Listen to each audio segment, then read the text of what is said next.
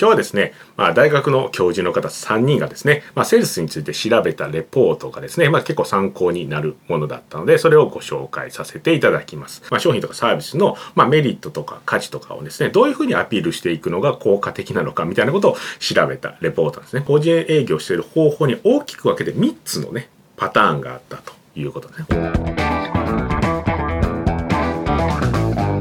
はい。レスポンスの山田です。今日はですね、まあ、大学の教授の方3人がですね、まあ、セールスについて調べたレポートがですね、まあ、結構参考になるものだったので、それをご紹介させていただきます。まあ、レポートというかね、論文と言った方がいいかもしれないですけど、まあ、どんなものかというと、この、まあ、法人営業についてね、調べたものなんですけど、まあ、商品とかね、サービスをね、法人営業で、まあ、営業されてる方が、まあ、買い手の方にね、こうアピールしていくじゃないですか。まあ、その時に、まあ、商品とかサービスの、まあ、メリットとか価値とかをですね、どういうふうにアピールしていくのが効果的なのかみたいなことを調べたレポートですね。まあ、かなりざっくり言ってますよ。もうもうちょっとね、こう、あれ、あるんですけど、まあ、かなりざっくりでそんな感じのレポートなんですね。で、法人営業がまあテーマなんですけども、まあ、ちょっとね、こう、セールスレターを書くときにもね、結構同じ傾向があるなというふうに僕も個人的に思いますし、僕ね、10年ぐらいセールスレター書いてますけど、かなり近いなというふうに思いますし、まあ、B2C ですね。まあ、B2B じゃなくて、法人営業ではなくて、一般のね、エンドカスタマーで、消費者の方に営業されてる方であってもですね、ちょっと応用するとこあるかもしれないですけど、ま、かなり使える内容になってますので、まあ、今日はね、それを紹介させていただきます。で、このね、今回紹介するレポートの内容が、まあ、どういうものかというと、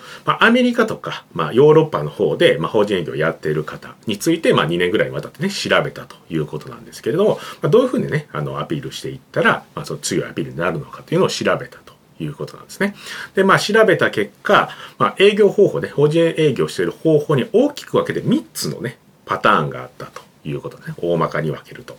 まあ、どういうものかというと、一つ目がですね、まあ、自分の商品とかサービスの、まあ、いいところですね、メリットとかを、まあ、どんどんどんどんどんどんね、たくさんアピールしていくというようなパターン。まあ、これが一つですね、ありまして、で、もう一つね、二つ目のものが、競合ですね。相手ですね、その自分が売ろうとしているところに、こうね、他にも売ろうとしている人がいるというようなパターンの時に、その競合とどう違うのかというところを、まあ、ガンガンアピールすると。いうようなパターン。まあ、これが2つ目ですね。まあ、USP みたいな感じですね。で、3つ目がですね、お客さんが求めていることを2つぐらい絞ってアピールするというようなパターン。まあ、大きく分けてこの3つがあったみたいなんですよ。実際ですね、この3つのパターン。どれが効果あったと思いますか？実際ね、こう、セールスのことをね、学ばれてる方であれば、このね、1、2、3のパターン、全部、ね、聞いたことあるんじゃないかなというふうに思うんですね。まあ、メリットとか、商品とかね、サービスのメリットをどんどんどんどんアピールしていくという、この1つ目のパターンであったり、まあ、競合との違いをね、どんどんどんどんアピールしていくっていう2つ目のパターンであったり、まあ、お客さんがね、求めているもの、ね、全部アピールするんじゃなくて、2つぐらいに絞って、こうね、アピールするというパターン。まあ、どれが、ね、効果あったと思いますか？で、まあ結論から言ってしまうと、このね、あの、調査によると、3つ目ですね。お客さんが求めていることを2つぐらいに絞ってアピールするというのが一番効果があったということなんですね。じゃあなんででこの3つ目のやり方が良かったかということなんですけど、まあ、1つ目のやり方ですね。まず1つ目のやり方なんですけど、商品とかね、サービスのいいところをどんどんどんどんアピールしていくというパターンの場合はなんですけど、まあ、お客さんのね、それをやられた時にどういうふうな印象になるかっていうのをね、考えてもらうと分かりやすいんですけど、例えばね、僕がどっかに売るというパターンの時に、売ろうとしてる人は僕以外にもね、何社もいいと。いるというパターンですね。まあ、相見積もりを取られるようなパターンをね、イメージしてもらうと、よくわかりやすいんじゃないかなと思うんですけど、僕はね、こう、あらゆるメリットをね、どんどんどんどんね、商品とかサービスのメリットをどんどんどんどん言っていくと。で、もし B 社もね、同じようなことをやりました。で、C 社も同じことをやりました。D 社も同じことをやりましたで、もしなったとしたらどうなるかということなんですよね。で、買い手の印象としては、うん、似てんな、みたいな感じになるわけです。まあ、もしね、この A 社と B 社と C 社が、もう本質的に全然違う商品を扱ってるということであれば、そんな印象にはならないと思います。思いますよ。なんですけど、まあ似たような商品をね、扱ってることってぶっちゃけ多いじゃないですか。で、そのケースでこれをやられちゃうと、買い手としてはね、めっちゃ似てんなって、もう大体一緒やんっていうふうになるわけです。でそうなったら買い手はどうするかということなんですよね。で、大体一緒なんやったらもう安いとこにしとこうかみたいな感じになっちゃうということなんですね。まあ、相見積もりの時にね、よくあるパターンだと思うんですけど、一番安いところになっちゃうっていうのはね。まあでも買い手としてはね、わからないんで、もうわかりやすいね、あの、安いところに頼もうかみたいな感じになっちゃうということなんですよね。なので、このね、一つ目のパターンはうまくいかないケースが多いということなんですね。じゃあ次の2つ目ですね。まあ、他者と比べて、まあ、競合と比べて優れているところをどんどんアピールしていくというパターンの場合ですね。この場合でですね、さっき言ったみたいに、まあ一緒やなみたいな感じにはならないわけです。他者と比べてこっちの優れてますよっていうことをアピールするわけですからね。まあならないですよね。なんですが、まあここでね、なんでこれがうまくいかなかったかというと、まあ一言で言ってしまうと、まあ他者よりね、優れているポイントだからといって、お客さんがね、そこを重要だというふうに思ってるかどうかというのは、まあ別問題ですよということなんですね。まあ自分が優れてるポイントを、まあお客さんがどうでもいいっていう思ってるようなケースもあるみたいな感じです。まあ例えばなんですけど、まあ商品のね、パッケージデザインですね、をまあ変えると。いう時に、まあ、それをね、うちに依頼してほしいなというふうに思ってるとするじゃないですか。まあ、その時に、まあ、僕の会社が、まあ、売り、売るというような時に、まあ、いっぱいいると。で、その時に、うちの会社は、まあ、若い女性にね、受けるデザインっていうのをね、するのがめちゃめちゃ得意やったとするじゃないですか。なんで、まあ、このパッケージをこういうふうに変えたら、若い女性をね、取り込めますよ、みたいなことをどんどん言っていくと。まあ、それが優れてると。ね、競合より優れてるか、それアピールしていくわけなんですけども、まあ、買い手がね、の方が、いや、まあ、若い女性っていうよりも、こうね、どっちかというと年配の女性を取り込んでいきたいんだよねっていうふうにもし思ってたとしたらもう全然ちぐはぐになっちゃいますよね。なのでこうやっぱりねこう他社より優れてるポイントだからといって、まあ、それがねお客さんにとって重要かっていうのは別問題っていうのはこういうことで、まあ、こうなっちゃうとやっぱり契約決まらないですよねということですね。まあ、これが2つ目のねあのやり方であのうまくいかなかった原因になってたということなんですね。で、最後ですね、3つ目の、まあ、お客さんがね、求めているものを2つぐらいに絞ってアピールする方法。まあ、これが一番ね、良かったということなんですけど、まあ、その理由っていうのは、まあ、いくつかあるんですけども、1つはですね、あの、買い手は忙しいということですね。こっちのね、あの、説明を、まあ、ゆっくり聞いてる時間なんかあんまりないということなんですね。まあ、なので、端的にね、こっちが、ね、あの買い手側がね、あの、求めていることを端的に伝えてくれるのはシンプルにありがたいということなんですよ。でそれプラス、こうちゃんと絞ってね、伝えることが、まあ、お客さんのね、求めてるものと一致してると、まあ、買い手としてはね、あこっちのことをね、あのめっちゃよく分かってくれてんなというふうにね、そういうふうに感じるということなんですね。あ、ちゃん、安心やな、みたいな感じですね。なんで、これがポジティブに働くっていうのが一つ目ですね。で、もう一つの理由が、まあ、お客さんからして、なんていうんですかね、この競合とね、比べて、まあ、売り手としてっていうのが分かりやすいかな。売り手として、まあ、競合と比べて、まあ、自分の方が優れてるわけじゃない点ですね。そういった点でも、お客さんがね、求めてること、聞きたいことについては、ちゃんと伝えないといけないという、アピールしないといけないということなんですね。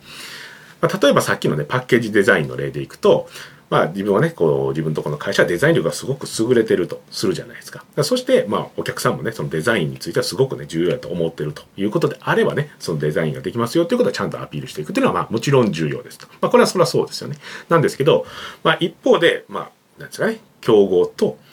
比べて同じぐらいですね。まあ例えばこのパッケージですね、デザインにかかるコストとか、まあ、パッケージができた後に、まあ、それを作るコストとかが、まあ、大体他の競合と一緒とか、まあ、今ね、すでに作っているものがあるんやったら、その作ってるものと同じだけのコストしかかかりませんとかね、同じだけのコストかかりますというようなことがあるんやったら、まあ、競合よりね、優れてなかったとしても、それをきっちりアピールしないといけないと、伝えないといけないということでね。そうでないと、やっぱりね、お客さんとしては、まあ、どうなんやろみたいな感じになるじゃないですか。でも、めちゃめちゃ重要ですね、お客さんにとっては。まあ、商品たくさん作るといううことであれば、そこのコストどうなるかっていうのはめちゃめちゃ知りたいじゃないですか。なのでそこについてもちゃんとプレゼンしてほしいということなんですね。なので、まあ、優れているというわけじゃなかったとしても、ちゃんとね、お客さんが求めていることについてはちゃんとね、伝えないといけないということなんですね。まあ、これ聞いちゃうと、なんていうんですかね、当たり前やみたいなね、感じかもしれないですけど、やっぱりお客さんが知りたいこと、求めていることについてちゃんと絞って、まあ、そのことについてだけちゃんと伝えるというのが結局ね、一番良かったということなんですね。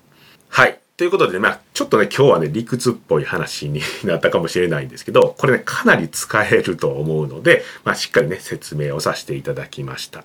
で、まあ、法人営業するときのね、レポートというか論文の調査結果ということなんですけれども、これね、あの、セールスレターを書くときにでも、まあ、ね、かなり似てるというか、同じような形で、まあね、書くという形になると思いますので、まあ、ちゃんとね、お客さんが求めているものですね、また聞きたいことね、伝えてほしいことをね、絞って、、まあ、そのね、絞った内容についてしっかり書いていくと。まあ、全部書くんじゃなくて絞って伝えていくということをすることで、よりね、アピール力の強いものが作れるということですね。